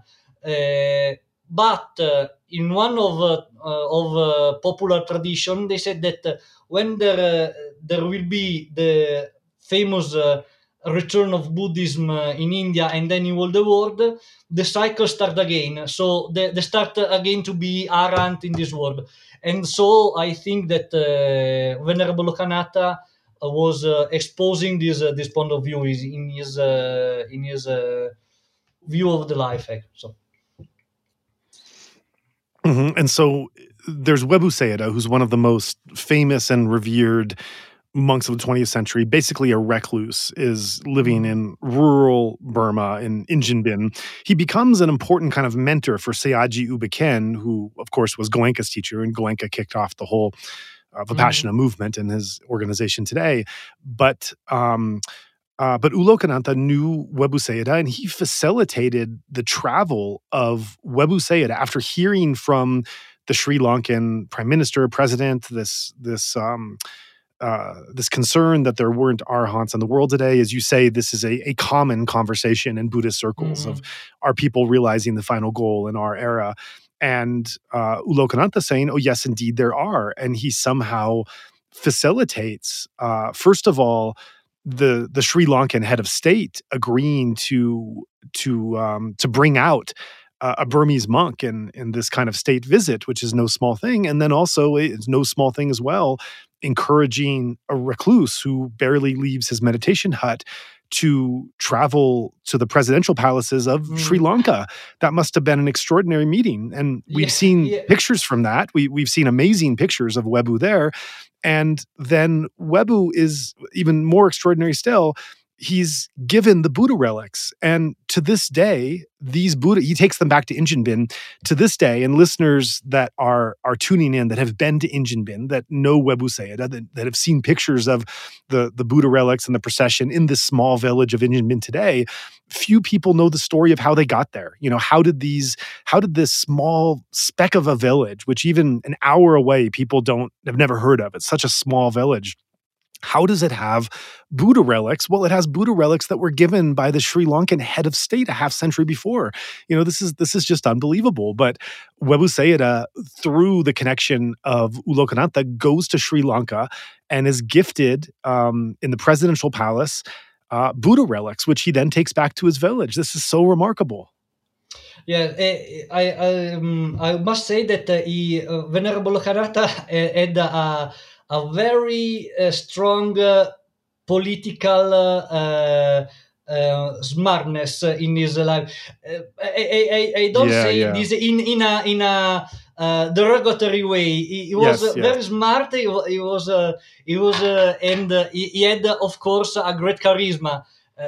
as you say, he he he convinced the venerable eremit to to to go uh, to meet the, the, president. So is uh, I, I, think that we cannot believe in his uh, supernormal power, but uh, some sort of uh, of strange power he, he, actually had. I think. Mm, yeah, it, it's it, he he's he's a grand networker of. Uh, I think he has mm-hmm. the charisma. He has the networks he's able to to navigate this i've often i i also don't mean to be um to be flippant when i say this but when i started to learn U Lokanatha's story I started to think of him as like the Forrest Gump of the Buddhist world because well, you know in, yes. in the movie Forrest Gump he you know and and and the way the analogy falls through is Forrest Gump as a simpleton who just kind of lucks his way into all these accidental encounters and U Lokanantha is a, a, an extremely wise and revered monk who these are not accidental he's he's making them happen but the similarity is that just as Forrest Gump is kind of like you know um, meeting this head of state and this celebrity and uh, you know, causing um, uh, uh, having an impact on world events by by just kind of showing up at the right time and right place. I mean, you have U Lokanatha, who's like you know, connected as we've shared here, all the connections of Ambedkar, Mussolini, and the Pope, and Webu Sayadaw, Sun the Sri Lankan head of state, you know, just on and on and on. All these connections where his influence keeps going. And that's why I'm so excited to do this interview. Because when I I tell people about U Lokanatha, I get so excited. I just say, I, I, I can't stop. I can't start talking about him because if I do, I won't stop. You know, it's there's um, when when you start telling kind of the greatest hits of his story, which we haven't even gotten through. There's still a few more left. But when you start telling the greatest hits of U Lokanatha, you're, you know, it's like you tell one, two, three, four, five anecdotes. You're like, well, wait, wait, there's all, he also did this, he also did this, he, you know, this also happened. So it's, uh, it's such an extraordinary tale and uh, we don't know much uh, about what he actually did. This is only the, the, the point of the iceberg, you know, because uh, much of his life, uh, he, he, as, I, as I said, uh, we don't know much. Uh, he, for many years, he went on on radio, radio silence. he didn't write a letter, so uh, much of, uh, of what he actually did is uh, mere conjecture. And you you made the, the reference to Forrest Gump. I, I would like more to make a reference to Emilio Salgari, that, that is an, uh, an Italian writer uh, of the same uh, that um, write many books, many yeah, for young people books for young people when uh, Venerable Lokanatha was uh, was a young boy, and uh, there are if you read these books, these adventure books, um, that take place in the in the East, in the mysterious China, in the um, in, in in Asia you find many similarities uh, with the the life, uh, the actual life of Venerable Lokanatha. The difference is uh, that the the books of Emilio Salgari are totally invented, they are totally fantasy. In but Venerable Lokanatha actually did uh, these things and, and many others. Yeah. Uh, so, yeah. Uh, yeah. One one thing is sadly we, we must say is uh, uh, we, we have uh, an we, we I, I give uh, an um, an account uh, uh, that that seem quite a, a, happy life, uh, adventure, adventurous life with many satisfaction. But I, I must say, I must remember that he had many setback, setbacks. Uh, he was uh, uh, many times was arrested. he was beaten. He, so um, in in Buddhism, they, they call the the vicissitudes of life. Uh-huh. No, uh, uh, sometimes uh, you you are appreciated uh, sometimes uh, you gain uh, sometimes all, all, all is good all, all, all is fine and Uh, sometimes uh, the, the, the thing goes uh, in another direction and the people hate you the you you try to do something and this goes wrong but uh, uh, as the Buddha, Venerable uh, main, always maintain his his cold, cold blood. You, you know, is they they give him uh, flowers on on uh, on his neck when he was in America. There was a, the girls that went uh, on on his feet with the to to make him walk on, on their hairs and uh, he, he, had the same uh, the same um, behavior that when the the press told him as a as a con artist con artist as a as a charlatan and and so on so he he maintained his equanimity even in the face of the good and in the face of the bad. Mm.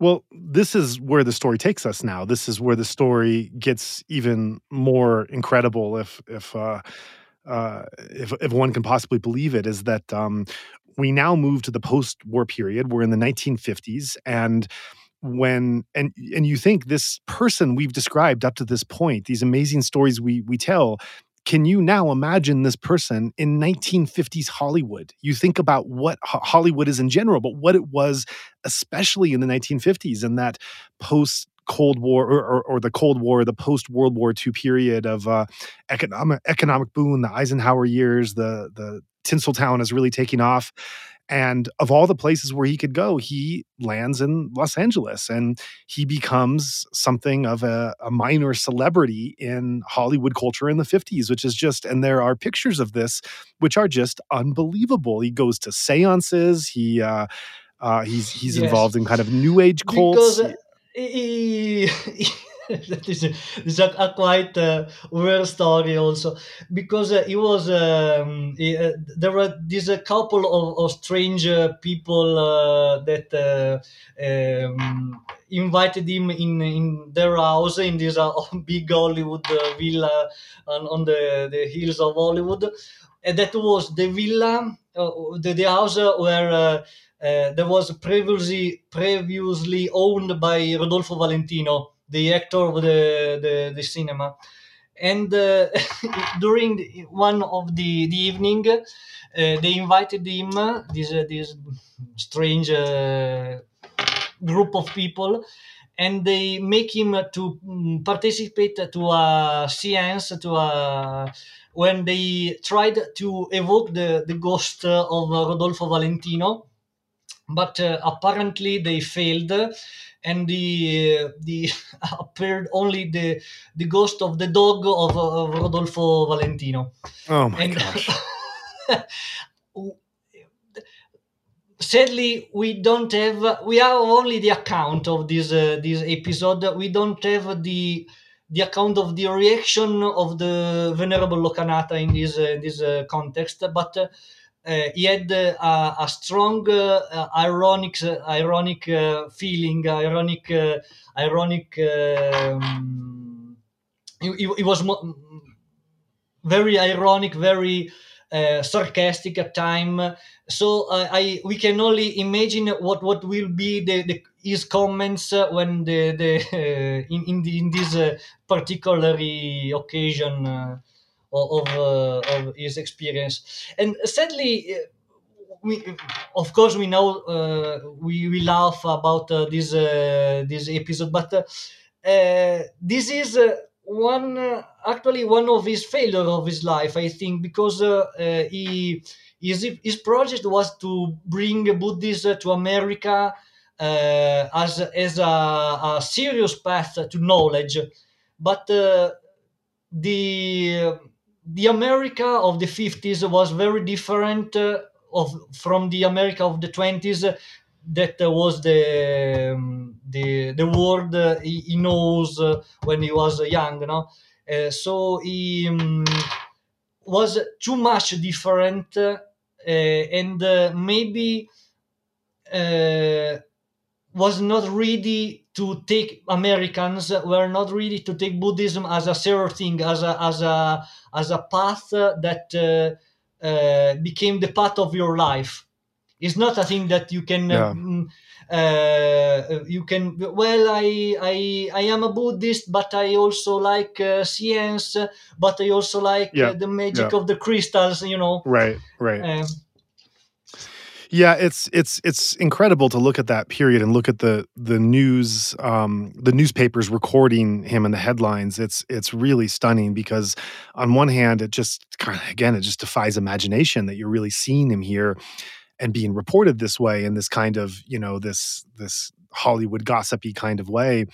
Uh, and there is a humor to it in just um, how absurd uh, some of the descriptions are of trying to to communicate to Rudolph Valentino and instead getting his dog or having uh, Hollywood actresses um, lay on the floor so he could walk on their hair as Webu Sayadaw would do in his village. You know, just these absurdities. But there's also I also similar to you I.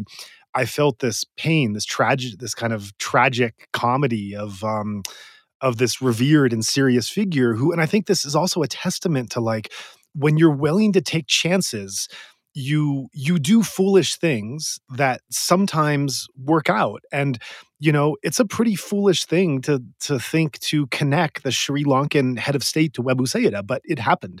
You know it's um, pretty foolish to think that you can convert the pope or Mussolini but he tried and some of the things he tried actually worked and they're they're incredible you know that they walked from on foot from Italy to uh, to Asia you know he he he pulled some of these off and other things he he was trying with his charisma with his networking with his intent and they just it didn't quite work but i don't i it, to me it kind of it, goes back to a discussion where you look at like a creative process. You look at like a, an amazing film director who has just made some of the, the, the most amazing hits and then he makes something that's just awful.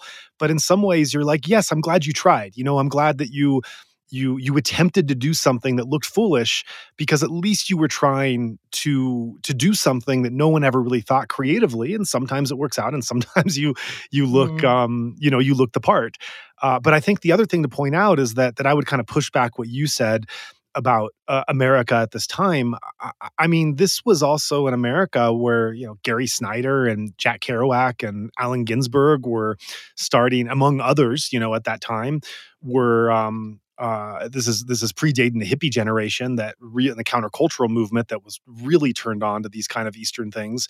I think he was just in the wrong place at the wrong crowd, you know. And I think that being in Hollywood among B, with B-rate with B-rated actresses and actors trying to kind of caught up in a new agey seance kind of thing. I mean, if he was in a crowd, if he was kind of meeting the same people that in the 1950s that like Krishnamurti was meeting and DT Suzuki and Alan Watts and some of these other early thinkers to say nothing of like I mean can you imagine if you would have met like you know Kerouac or or yeah, um, yes. Ginsberg or someone that um, it would have been a different audience and they still wouldn't have really gotten him because there was definitely an exoticized feeling about Eastern knowledge at that time but they they wouldn't have um, it wouldn't have been the mockery because in Hollywood it was it was just really a mockery of, yes. of who he was and what he was trying to represent. Yes. Um, well, I um, what uh, I say uh, in our books, uh, the books I, wrote with uh, Venerable Metananda, is that he planted a seed at least in America. So uh, it was not a seed that, that uh, he, he planted a seed no so it was not a seed that uh, he could uh, uh, see the the tree growing, but uh, at least was uh, was something. And maybe one or two people back at the time uh, found something more in in this his predication that the simple new age thing, you know. Maybe it was at, at, least we we, call, we could consider that. Mm, absolutely. So, take us to what happens after Hollywood, after the Hollywood period. Well, he went back to Europe, where of course he was arrested for uh, um, uh, what you call uh, um, not not having a, a fixed a fixed uh, house, you know. Uh, in France, for example, he was uh, was arrested he went to Italy, and uh, in Italy uh, there was a, a, small circle of Buddhists that I think uh, is still alive today, as as I said, and. Um, he went to Turin, that is uh, uh, one of the biggest uh, of the northern cities, and his followers had to physically restrain him because he was attempting to start to predicate uh, in the public uh, places uh, and uh, as uh, a monk uh, do in in Asian countries. But back at the time in Italy, it was very very dangerous to make something like that because the fascism was was has fallen, but there was uh, some, uh, small groups of uh, political activists that tried to incite the, the return of fascism or at the um, the other side of the the, the thing um, communist groups infiltrated and tried to subvert the, the political scene in, in Italy. So uh, making public discourses uh, uh, with um, with the, a strange a strange dress, so it was very dangerous, and they they had to to take him and bring uh, with, with force away from from the the public street. Mm, wow, that that's incredible. And he he does go back to Burma towards the end of his life. That's where he also dies, right? Yes, and this is one of the mysteries of uh, of his life. Uh, well, first of all, uh, he he was uh, when we returned back uh, was uh, the return of a, of a hero. They um, he was they, they call him Italy Sayadaw, no, so Italy Sayadaw, and he was uh, very loved. Uh, all all people uh, know him, and w- w- as I said, the, the return of, of, a, of a national hero. And he, of course, he, he had uh, no intention to stay put in Burma. He he expressed the intention to make another tour in America and in Europe to predicate. But uh, sadly, he became sick. He had uh, skin cancer on his forehead, and this is a, a mystery because uh, uh, he had. We have. We still have uh, the documents in which he required to uh, the the permission to going back to America to be to to treat uh, his uh, his uh, his uh, his cancer. But for some reason that we we still don't uh, have the the um, possibility to to know uh, at a certain point uh, he refused to go to america. He, said uh, no i stay here. And uh, his um, his cancer uh, become still uh, uh, inoperable and so uh, after a, a, a sad uh, a, a very uh, an agony, an agony, you, know, and uh, an, a, period of time in which he was he had to to face a very strong, painful experience, very very physical pain. He, he died in, in in the hills of of, of Burma, and what I know, I don't know, but I I presume he he, he had some uh, some sort of premonition of his death. So uh, in, in some kind of way, he, he had uh, the the knowledge that uh, uh, going back to America and to be operated uh, on of, of his cancer was was uh, futile. So he decided to to stay back in in his ad- adoptive country and and die here. This this is the feeling I I have. I have not. Uh, the the proof uh, as i said uh, before i have not the smoking gun that uh, demonstrated it but uh, uh, speaking of with the person who met him back at the time we have this this impression Mm, right. So he dies when he's in Burma, and then what happens to his body? Well he was uh, cremated uh, and his relics were distributed distributed uh, and part of these relics uh, are uh, are uh, now here in Italy in one of the the monasteries that uh, near Rome, and and the other relics uh, are are are still in Burma. Yes. Mm, right. And I realize that we've talked a lot about some of his international um, uh, exploits and adventures, and also about uh, some of his, his association with these two great monks uh, in Burma and possibly U Ba Khin, possibly Goenka. But I real, I mean, there's so much. Again, there's so much to his story. You, you, um, I realize there's there's another amazing connection there that we both left out, and that's um, what General Aung San thought about him, right? Yeah, uh, what um, he had a connection with, uh, as I said, he had uh, was uh, very politically smart, so he had a connection with the not only with him but also with the royal family in uh, in Thailand, for example. Right. right. So uh, he um, going back to before the the war, he tried uh, he. Um, he organized uh, many pilg- pilgrimage from Burma and from Thailand by feet to India, in which wa- was followed by hundreds of, monks.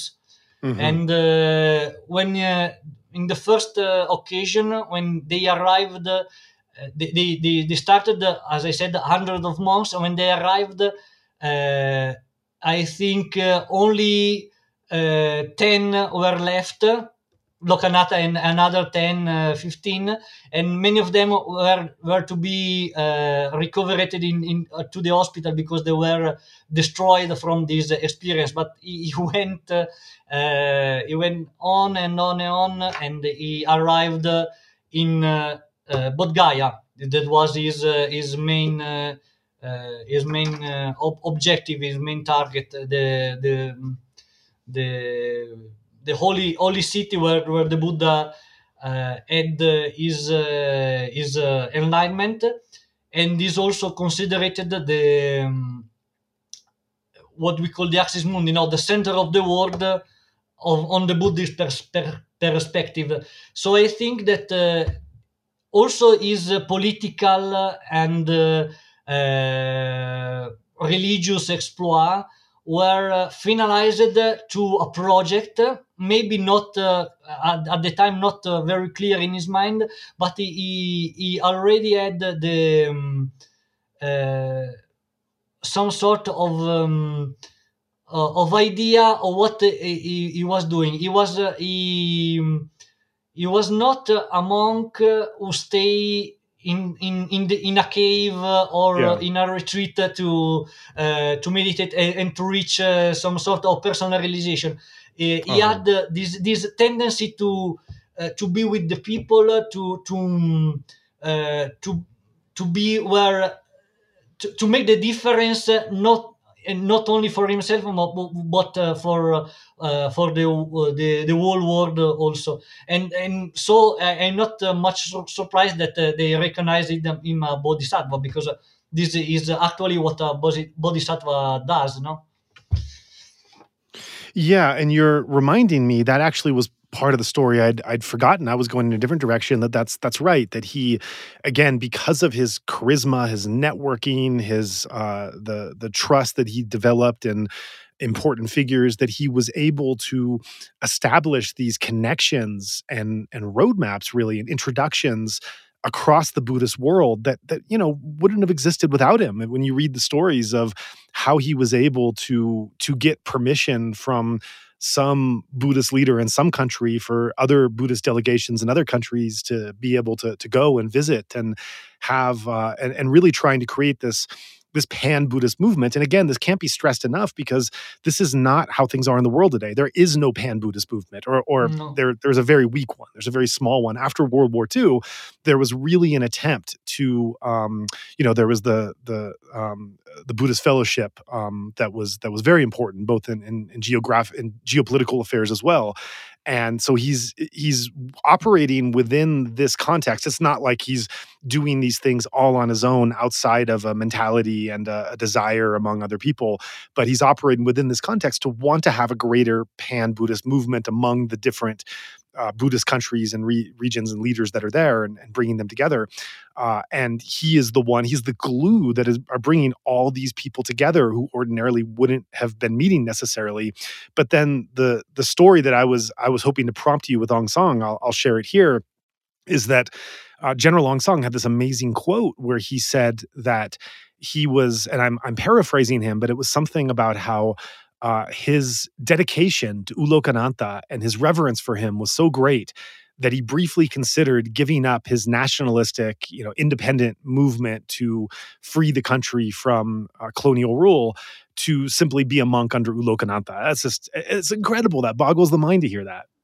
Yes, it is one of uh, mm, some sort of apocryphal story, but uh, I think there uh, there uh, uh, is the Lokanatha effect. Uh, um, the, the effect Lokanatha had on other people was justify a, a, a, story like this. Yes, and um, Doctor. Um, Dr. Sony was a, was a medical was another of his uh, was the first uh, I think uh, of his uh, his um, co- converted people uh, who met him and uh, um, the, the, the the impression you have when you you read the the stories is that you you met Lokanatha and your life became like a, a black hole became uh, attracted to to to him, and you you can. Uh, uh, the, the strange thing is uh, what happened to me also, and, and the other uh-huh. uh,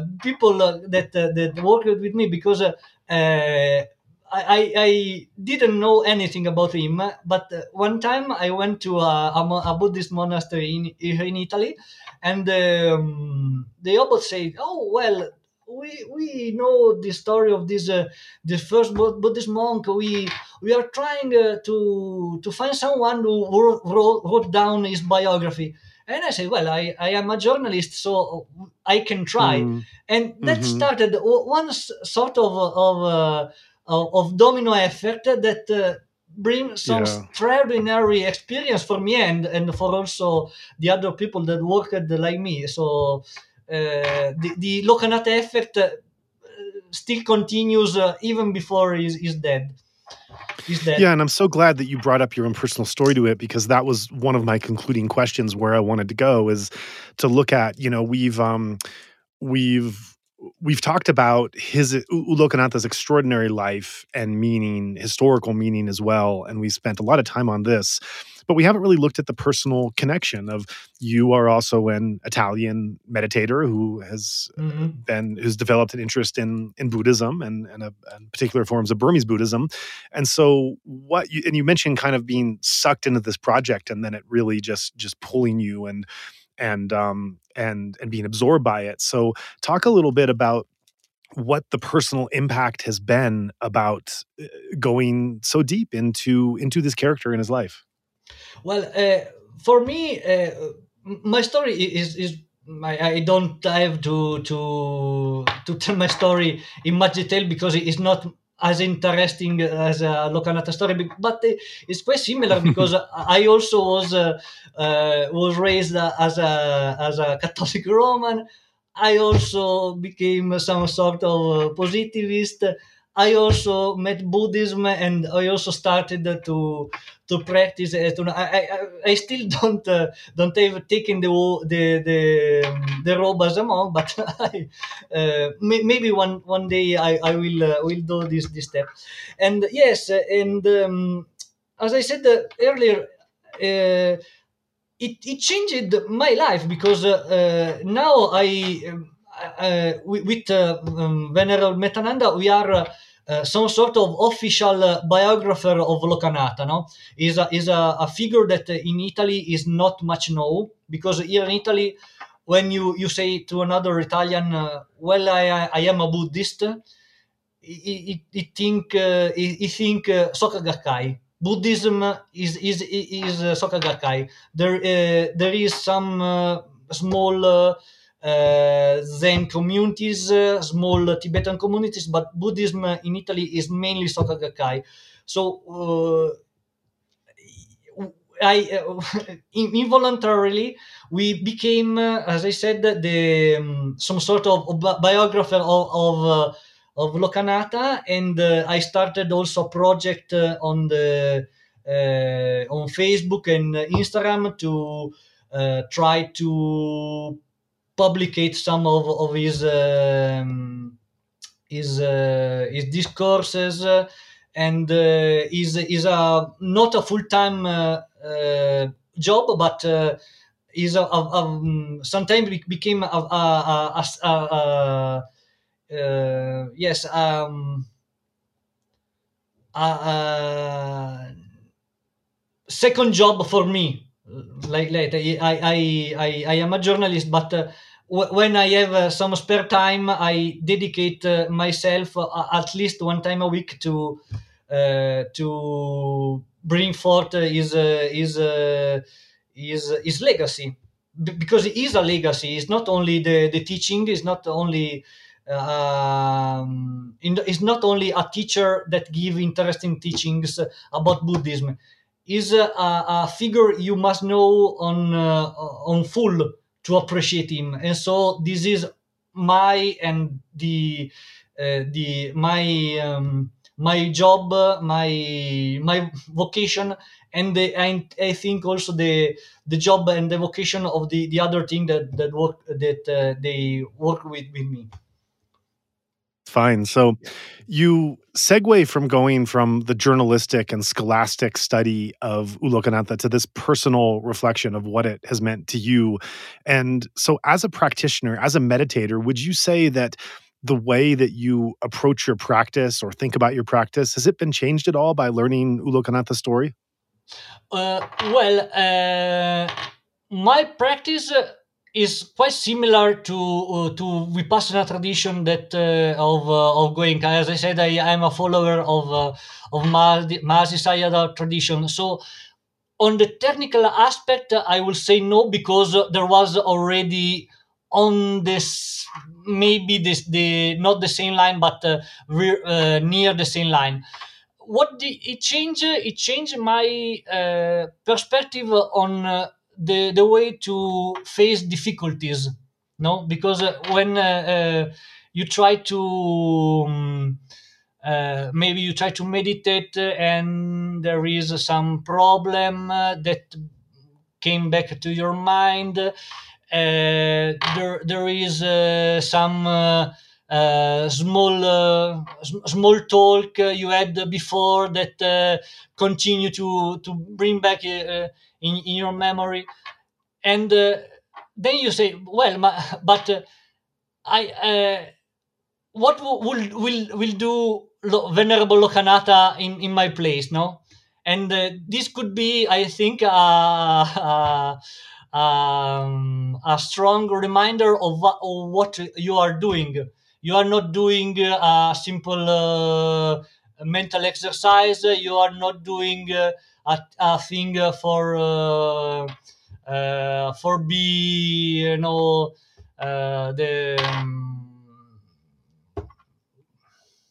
for be the uh, the most smart man in in your, your to to to have to to say to your friend well i meditate uh, you know you uh, you you should try but uh, you are you're doing something that Uh, uh, has the the potential to change your life and also the the life of the other people you you have around of you because uh, if you are meditating you still you very soon you find that even other people look at you in a different way.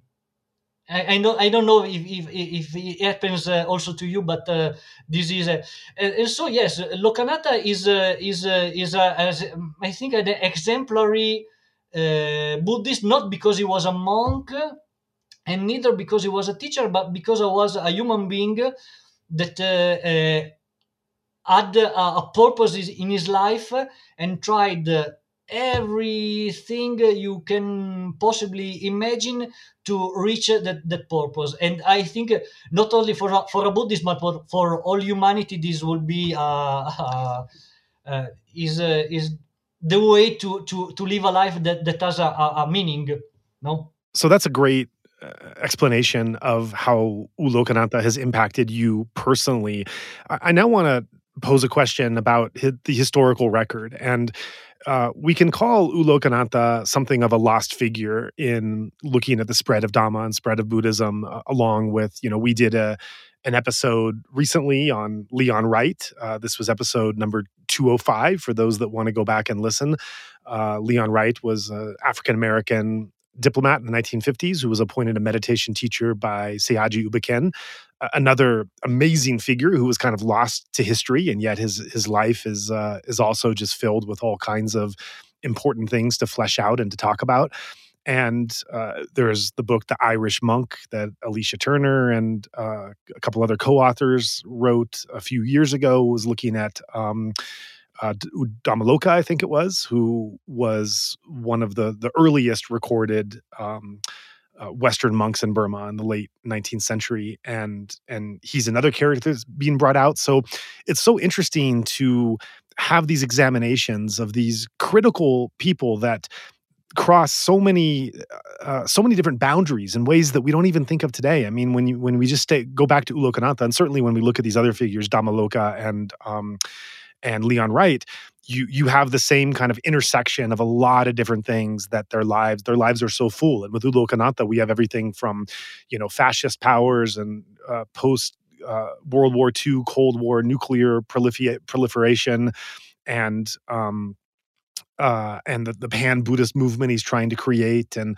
all of these, uh, all these things he's got his fingers in. It's just amazing that one person was so connected, so connected on the highest levels of, you know, science and Hollywood and uh, and and heads of state, and yet also at the ground of like Sun Lun Sayadaw and and uh, and Webu Sayadaw and some of these recluses that no matter how much power or money you have, it doesn't allow you to associate with someone of uh, of, of this level of uh, of mind and and um, and and and and state what what they've reached, and so um, and so I guess my question is is just like we've we've spent two hours talking, trying to recollect and uh, and and share our audience who this figure was and why he was important.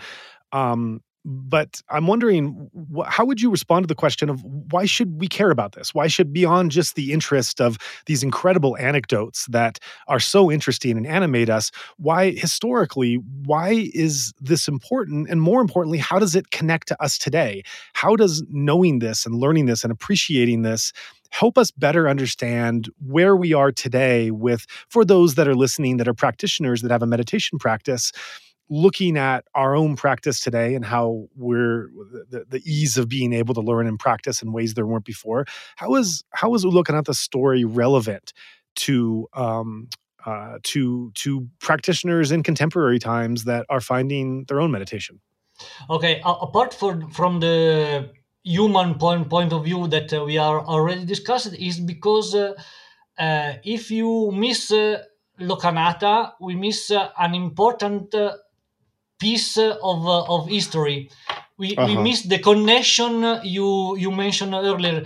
Um, the look we have uh, on Buddhism today is uh, uh, is something that already is like is today, and it was ever.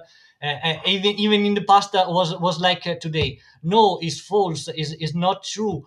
Uh, right. Buddhism has changed. Buddhism is became uh, uh, Buddhism, as I said, Buddhism was disappearing from India, for example. We uh-huh. we uh, we today we, we think uh, of the Buddha, we think of India. In the time of Lokanath, Buddhism uh, was India was Hinduism. There was no Buddhism. in, in, in America, uh, Buddhism was uh, only maybe a thing you read in the books. Uh, so if uh, mm-hmm. we today have the opportunity to go to the web, uh, to go to or go to the monastery and, and read the translation of ancient text that for centuries were were only read by the monks in in, in Asian countries we will uh, we will have to thanks also uh, people like Venerable Lokanath that uh, try his best tried his best to uh, bring uh, uh, Buddhism in a form in a form compatible with the um, mindset of Westerners. And but never dilu- diluting it in uh, in a in a sort of like I said before, new age way. Uh, mm-hmm. It was an, a, a, form of Buddhism, Buddhism not uh, the traditional Buddhism, of course, but it was neither a, um, Western Buddhism uh, that uh, became uh, mixed with who knows theosophy or spiritism or of, of other thing. Uh, the core of the of the Buddhist teaching that uh, Lokanath give to to America is the the same uh, teaching that give the, Buddha two uh, two thousand and uh, five hundred years ago. I think. Mm, that's lovely. That's that's great. I thank you so much for sharing this story. This has been years in the making of trying to to get this conversation, and I uh, I'm so glad we have this recorded because sometimes I just tell people there's this amazing story about this Italian monk, and uh, there's nowhere to really go to um, to to to just understand the impact in in, in one place uh, that's that you can uh, that you can absorb. And so I'm, I'm so glad that we have this talk with you. But then you also, I also want to alert readers where they can follow your work. I, I know you've done a lot in Italian. I don't know how much is in English, but uh, for those that want to learn more, where can they go? sadly in english uh, there is uh, not much uh, there is only a new tra- a new edition of the light of truth that is the um, a book that um, with with the, the discourses that venerable lokanata give in singapore before going to america for his tour and in English there is only the and of course there are the the old older edition of many of his uh, his works. There is an edition of uh, um, the the truth uh, the truth we set you free and and other things. Uh, in Italian, I have a Facebook page that is. in Italian is the, the title is the same of the book Lokanata, il primo monaco buddista italiano, and in on Instagram I have uh, a sort of, of uh, mirror page because the the the the, um, the posts are uh, nearly the same maybe a, a bit more uh, condensed because uh, Instagram has a, has a, has um, another uh, another finality res- respect Facebook and on Instagram Lokanata Terra you you find you find it there is you find uh, some of, of these courses and also uh, reflection on Buddhism in the per- perspective of the life of uh, Venerable Lokanata. Mm, well, thank you for that. I, I, thank you so much for taking the time to come on and share this in depth. Uh, thank you for you to you. Oh, it's just it's just wonderful. Uh, my only hope is, uh, uh apart from my bad English, that I hope will be not uh, much uh, an obstacle to the comprehension of this podcast. I, I, I will. I, I wish to thank you and all the the listeners and I hope uh, to present. Uh, I know I don't know when, but uh, is one of my hopes to present the biography of Venerable Lokanata in English in an in, in an English translation, so also English people could read our work. That is not, as I said, not only my work, but uh, a, a, team works that uh, has uh, had a profound uh, impact on uh, on your life and uh, still have. That's awesome. That's awesome. We'll we'll look out for that and uh, and make sure to promote it out when whenever any new developments come. Uh, thank you so much for taking the time and tell us all of these amazing stories in such detail. Thank you. Thank you for taking the time to listen to this episode. As regular listeners are aware, we often remind our audience about our nonprofit mission, Better Burma, at the end of a show. Truth be told, fundraising is hard work, and I can personally attest to the fact that it's really no fun to keep asking for contributions. Yet, the situation on the ground now in Myanmar is so distressing that we continue to do so on behalf of the Burmese people. What is most helpful at this time are recurring donations, which help alleviate both the stress and time involved in fundraising. If you are able to pledge a certain amount per month, our team can plan around having at least a consistent minimum amount to work within each month. If you would like to join in our mission to support those in Myanmar who are being impacted by the military coup, we welcome your contribution in any form, currency, or transfer method. Your donation will go on to support a wide range of humanitarian and media missions, aiding those local communities who need it most. Donations are directed to such causes as the Civil Disobedience Movement, CDM, families of deceased victims, internally displaced person IDP camps, food for impoverished communities, military defection campaigns, undercover journalists, refugee camps, monasteries and nunneries, education initiatives, the purchasing of protective equipment and medical supplies, COVID relief, and more. We also make sure that our donation fund supports a diverse range of religious and ethnic groups across the country. We invite you to visit our website to learn more about past projects as well as upcoming needs.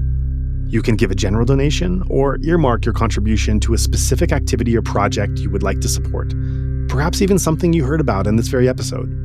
All of this humanitarian work is carried out by our nonprofit mission, Better Burma.